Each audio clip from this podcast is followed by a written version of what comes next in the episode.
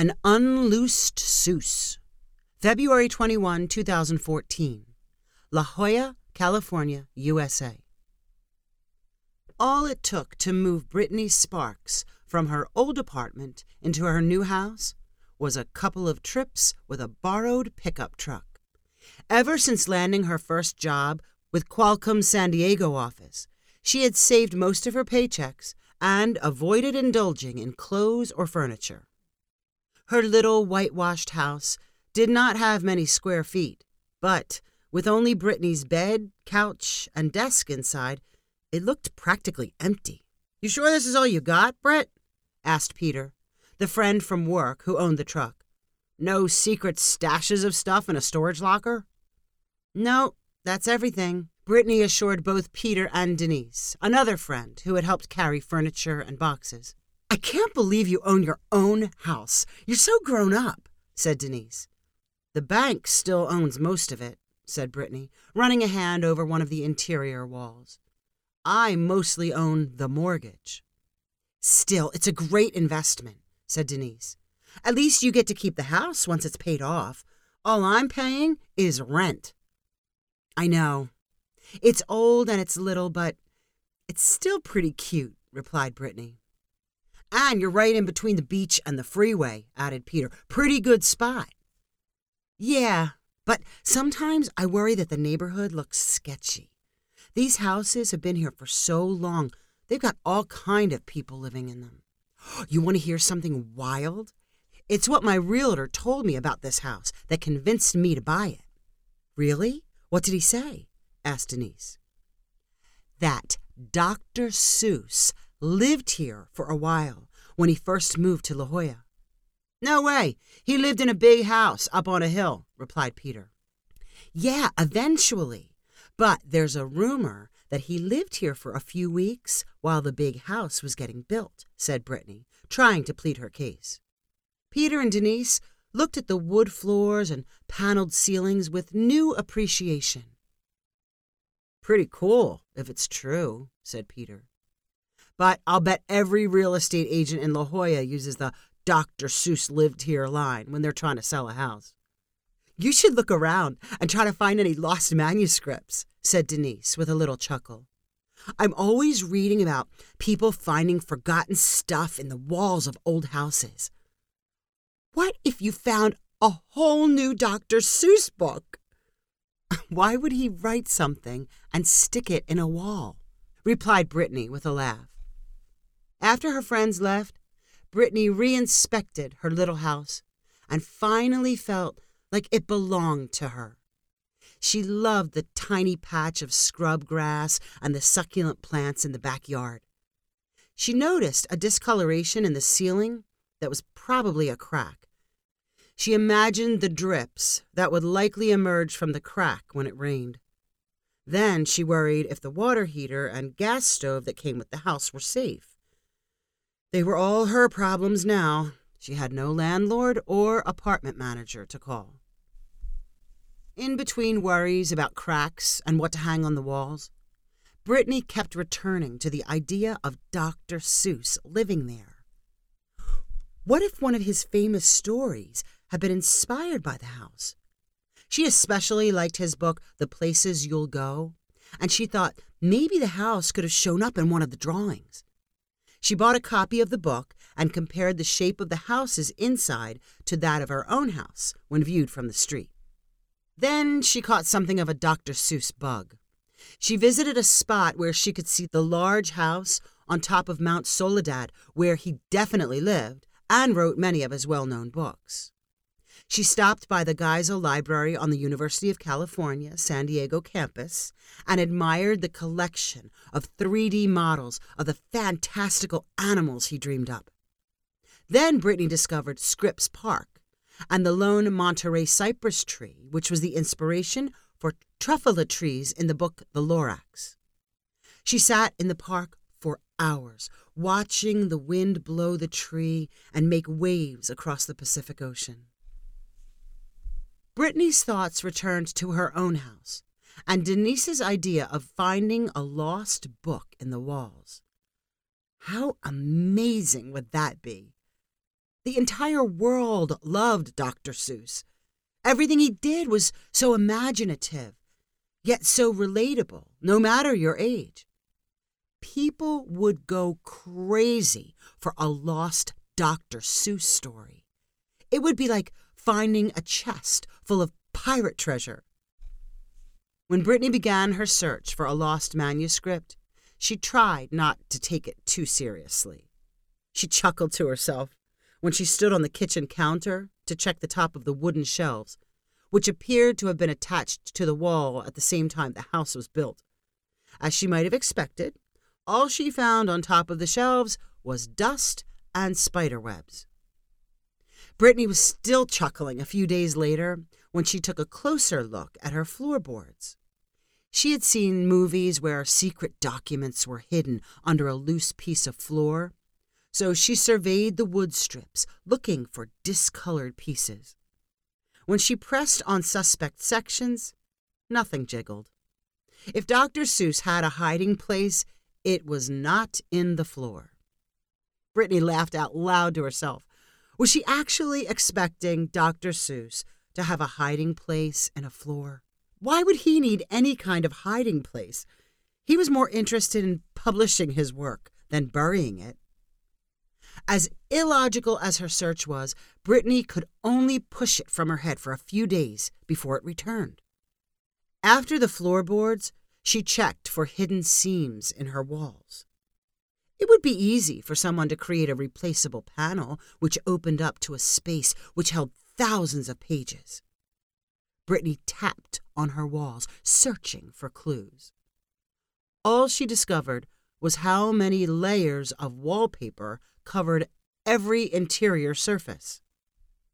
Then she realized her house must have some kind of attic. The roof was slanted, but the inside ceiling was flat, so there had to be a gap in between. Brittany uncovered a rectangular hole in the top of one of her closets, covered by a piece of plywood. She bought a ladder, climbed up, and pushed the plywood aside. Using a flashlight, she scanned the gap between roof and ceiling. More dust and spider webs. No lost pages. This is dumb, Brittany said to herself. But she had the nagging feeling that if she checked the attic, she might as well check under the house. Brittany knew enough about structural engineering to realize that her house had a cement foundation around the perimeter and space between the floor and the ground. But there was no obvious access points on the sides or front of the house. A wooden porch extended away from the back door, and Brittany decided that any opening to the space beneath the floor must be under that porch. She put on grubby clothes and removed a metal screen attached to one of the porch's sides.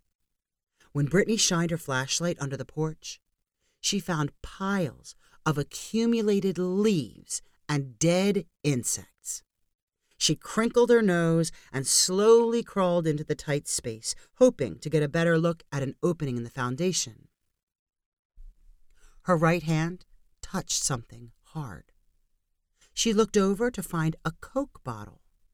Next to it, under more leaves, she found two more. Each was sealed with a cork and held a paper message inside. Brittany scrambled out from below the porch and hurried to rinse the dirt from the bottles in her kitchen sink.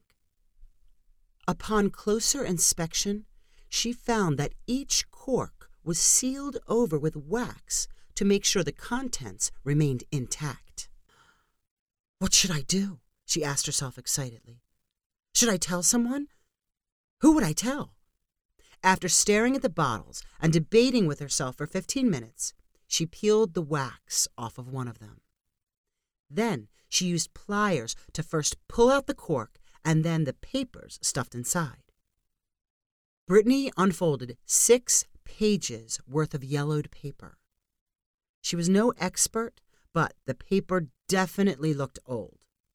Words and drawing made with blue ink covered each of the six pages.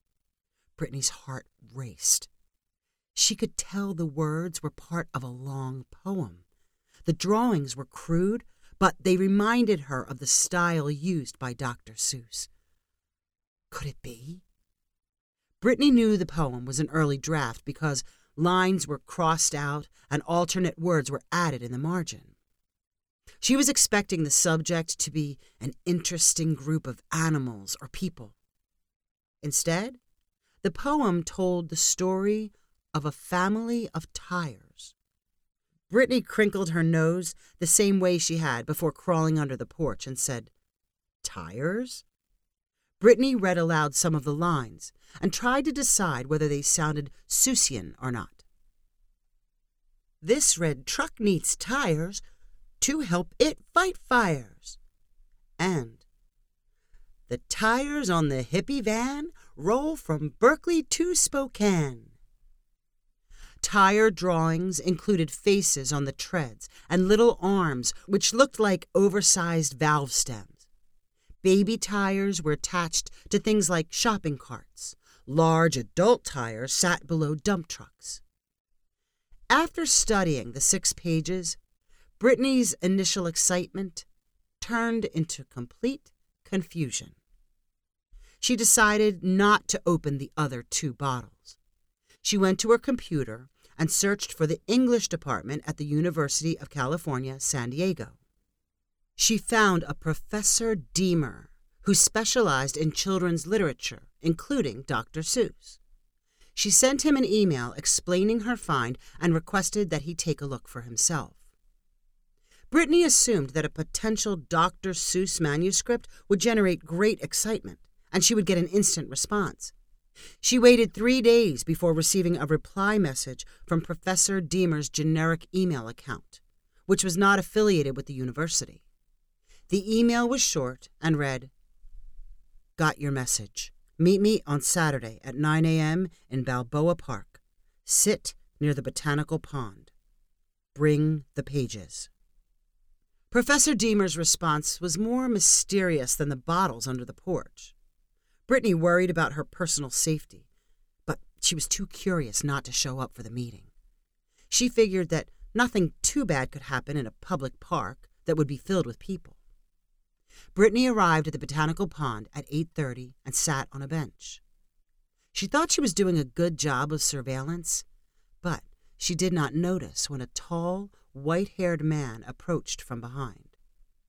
"I'm Donald Deemer," said the man, before Brittany could turn around. We shouldn't be seen together. Follow me. I know a more secluded place where we can talk.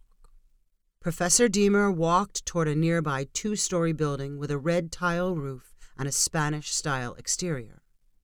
Brittany hesitated before following him at a distance. He climbed a stairway that led to a walkway surrounding the building's inner courtyard. Then he disappeared into a room. Brittany shuffled cautiously to the room's open door. Professor Deemer sat in a leather chair in front of a large glass window. He pointed to a second chair, which faced him. Please have a seat.